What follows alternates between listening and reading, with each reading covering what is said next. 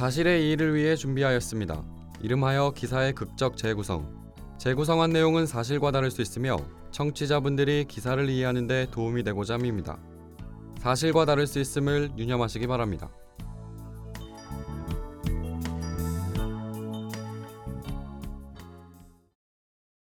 내가 안 했다니까 도대체 나한테 왜 이러는 거야? 내가 언제 김 씨가 있다고 했어? 그냥 내 돈이 없어졌다고 했지. 아니 그 눈빛은 뭔데? 왜 내 뒤에서 계속 쏙닥거리는 건데? 내가 그깟 10만 원이 넘치는 사람인 줄 알아? 아니 왜 계속 화를 낸대? 그러니까 더 이상하잖아. 방귀 낀 놈이 성낸다더니 딱 그 꼴이네. 어떻게 해야 내 말을 믿을 건데? 내가 죽어야 내 말을 믿을래? 어? 사람이 죽어봐야 말을 믿겠냐고. 김 씨가 옆집 이 씨와 아파트 복도에서 말다툼을 벌였다. 아파트가 울릴 정도로 시끄러워지자 사람들이 한둘씩 문을 열고 조심스레 지켜봤다. 격분한 김 씨가 지르는 소리를 듣고 두 사람의 말싸움을 말리려 사람들이 모여들었다. 김 씨가 갑자기 가스 배관을 잡고 흔들기 시작했다. 내가 죽으면 믿어줄 거야? 내가 얼마나 억울한지 여기 있는 사람들 똑똑히 봐요. 김 씨가 집으로 들어가는 가스 배관을 거세게 잡아 흔들자 곧 배관이 터졌고 가스가 분출됐다. 사람들이 소리를 지르며 도망갔다. 누가 신고했는지 경찰과 소방관까지 출동했다. 김 씨는 현장에서 체포되었고 다음 날 집으로 돌아왔다. 그 일이 있은 후부터 김 씨를 바라보는 아파트 사람들의 시선이 더욱 차가워졌다. 옆집 이 씨의 집에서 사라진 돈 10만 원의 범인이 김 씨라고 생각하는 눈빛이었다. 동네 모임차 들렀던 이 씨네 집에서 벌어진 일이었다.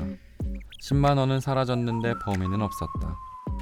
참석했던 동네 사람들 하나하나 불러 조사할 노릇도 없었다. 범인을 잡지 못한 채 동네에 흉흉한 소문이 돌았다. 그 돈 김씨가 가져간 거래. 김씨가 그날 이상한 행동했다던데. 김씨가 원래 손버릇이 안 좋다던데. 김 씨도 동네 분위기가 심상찮음을 느꼈다. 살갑게 대하던 주민들이 그를 냉대하기 시작했다. 더욱이 멀찌감치 그를 피해 걸어가기도 했다. 본인이 한 게 아니라고 어디 가서 하소연할 수도 없었다. 누구도 김 씨에게 어떻게 된 일이냐며 물어보지 않았다. 그냥 그렇게 김 씨는 옆집 사는 이 씨의 10만 원을 훔친 좀도둑이 되었다. 물증도 심증도 없던 이 씨도 김 씨가 보이면 차가운 눈빛과 태도를 취했고 두 사람의 사이가 골마 김 씨가 가스배관을 터뜨린 것이었다. 김 씨는 자신의 억울함을 보여주려는 행동이었을지 모르나 결과적으로 김 씨의 행동은 김 씨를 더 고립시켰다.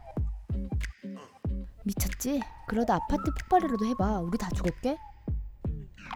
죄를 지었으면 곱게 받지. 그게 뭐 하는 거야? 김 씨가 그렇게 안 받는데 상속을 말아야겠어. 김 씨의 울분이 쌓여 터질 무렵 이 상황을 멀찌감치서 바라만 보는 두 사람이 있었다. 김 씨의 지인 박 씨와 최 씨였다. 상황이 좀 심각해지는 것 같은데? 뭐 어째 조용히 있어야지. 지금 괜히 나서면 더 큰일 날걸. 박 씨는 상황이 이렇게 커질 줄 몰랐다. 김 씨와 함께한 동네 모임에서 10만 원을 가져온 것이 화근이었다.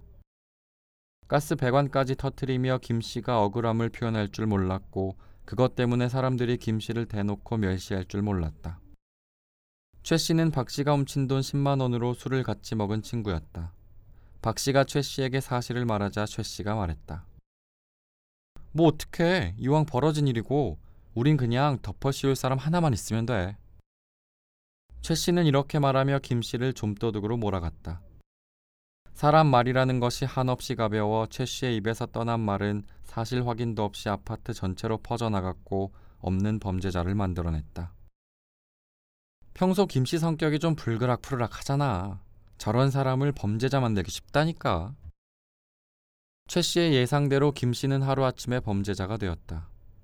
하지만 억울함을 보이려 가스 배관까지 부순 김 씨는 재판에 넘겨졌고 박 씨는 더 이상 이를 볼 수가 없었다. 어느 날 조용히 이 씨를 찾아갔다.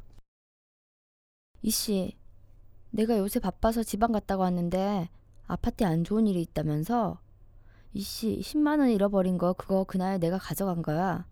그날 나도 10만 원을 찾아서 주머니에 넣어놨거든? 그거 떨어뜨릴 줄 알고 내가 챙겨왔는데 일이 이렇게 됐네? 자, 여기 10만 원. 미안해. 겸연쩍게 미안함과 돈을 이 씨에게 건네준 박 씨는 마음이 한결 놓였다. 무거운 짐을 털어놓은 듯 했다. 하지만 그날 밤 김 씨가 박 씨의 집문을 거세게 두드렸다. 뭐야, 너였어? 네가 나한테 어떻게 이럴 수 있어? 돈을 훔쳤으면 그때 이야기해야지 뭐 하는 거야? 너 내가 어떤 수모를 당한 줄 알아? 아니 김씨 나 이 씨한테 가서 사과도 했어 돈도 줬고 근데 왜 남의 집에 와서 행패야 김씨가 평소 행실 어떻게 했으면 사람들이 김씨를 의심해? 어? 그게 내 잘못이야? 이 자식 말하는 거 봐라. 너 내가 모를 줄 알아? 네 친구 최 씨가 뒤에서 소문 퍼뜨린 거 다 알아. 누굴 병신으로 알아? 박 씨는 김 씨의 말을 무시하며 집 문을 닫았다. 어떻게 최 씨가 퍼뜨린 것까지 알았는지 궁금했지만 김 씨에게 물어볼 순 없었다. 너희 둘, 내가 진짜 가만 안 둔다. 두고 봐. 김 씨는 닫힌 문에 대고 이 한마디를 남겨놓고 떠났다. 박 씨는 최 씨에게 전화해 김 씨의 말과 행동을 일러주며 그쪽 집으로 갈지도 모르니 조심하라 일렀다.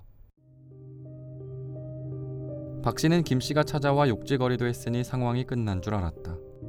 평소대로 최 씨와 술을 먹고 해가 뜰 때쯤 아파트 단지로 들어섰다. 갑자기 어둠 속에서 그림자가 튀어나왔다. 김 씨가 박 씨의 뒤에서 칼로 목을 졸라왔다.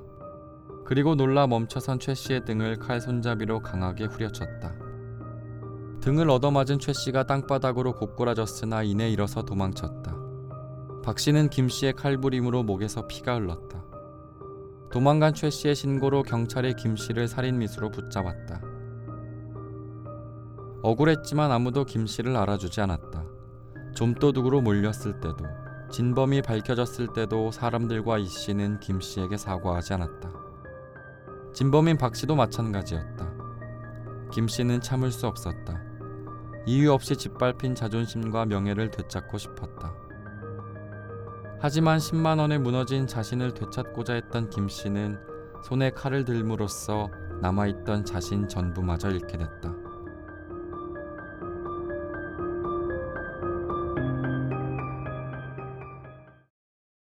자신에게 누명을 씌운 진범을 살해하려 한 50대가 경찰에 붙잡혔습니다. 부산 사상경찰서는 8일 A씨를 살인미수 혐의로 붙잡아 조사하고 있다고 밝혔습니다. A씨는 지난 7일 오전 5시께 부산 사상구의 한 임대아파트 앞에서 흉기로 B씨의 목 부위에 상처를 내고 옆에 있던 C씨의 등을 칼 손잡이로 내리친 혐의를 받고 있습니다. 사건의 발단은 이랬습니다. A씨와 B씨가 함께 참석한 동네 모임에서 돈 10만 원이 사라졌고 A씨가 오해를 받아왔습니다. A씨는 자신의 억울함을 호소하며 이웃에게 항의하기 위해 자신의 집 가스 배관을 파손해 가스를 누출시키는 등 소동을 피워 재판에 넘겨졌습니다. 하지만 B씨가 양심 고백으로 자신이 돈을 훔쳤다고 말했습니다. 이 와중에 A씨는 C씨가 그간 A씨를 범인으로 몰아간 소문을 퍼뜨린 사실을 알게 됐습니다. 두 사람에게 양심을 품은 A씨는 결국 범행을 결심했습니다. 경찰 조사에서 A씨는 도둑 누명으로 맘고생이 심했는데 B씨가 범행을 자백하면서 나에게 한마디도 사과하지 않고 오히려 빈정대 화가 나 죽이려 했다고 진술했습니다.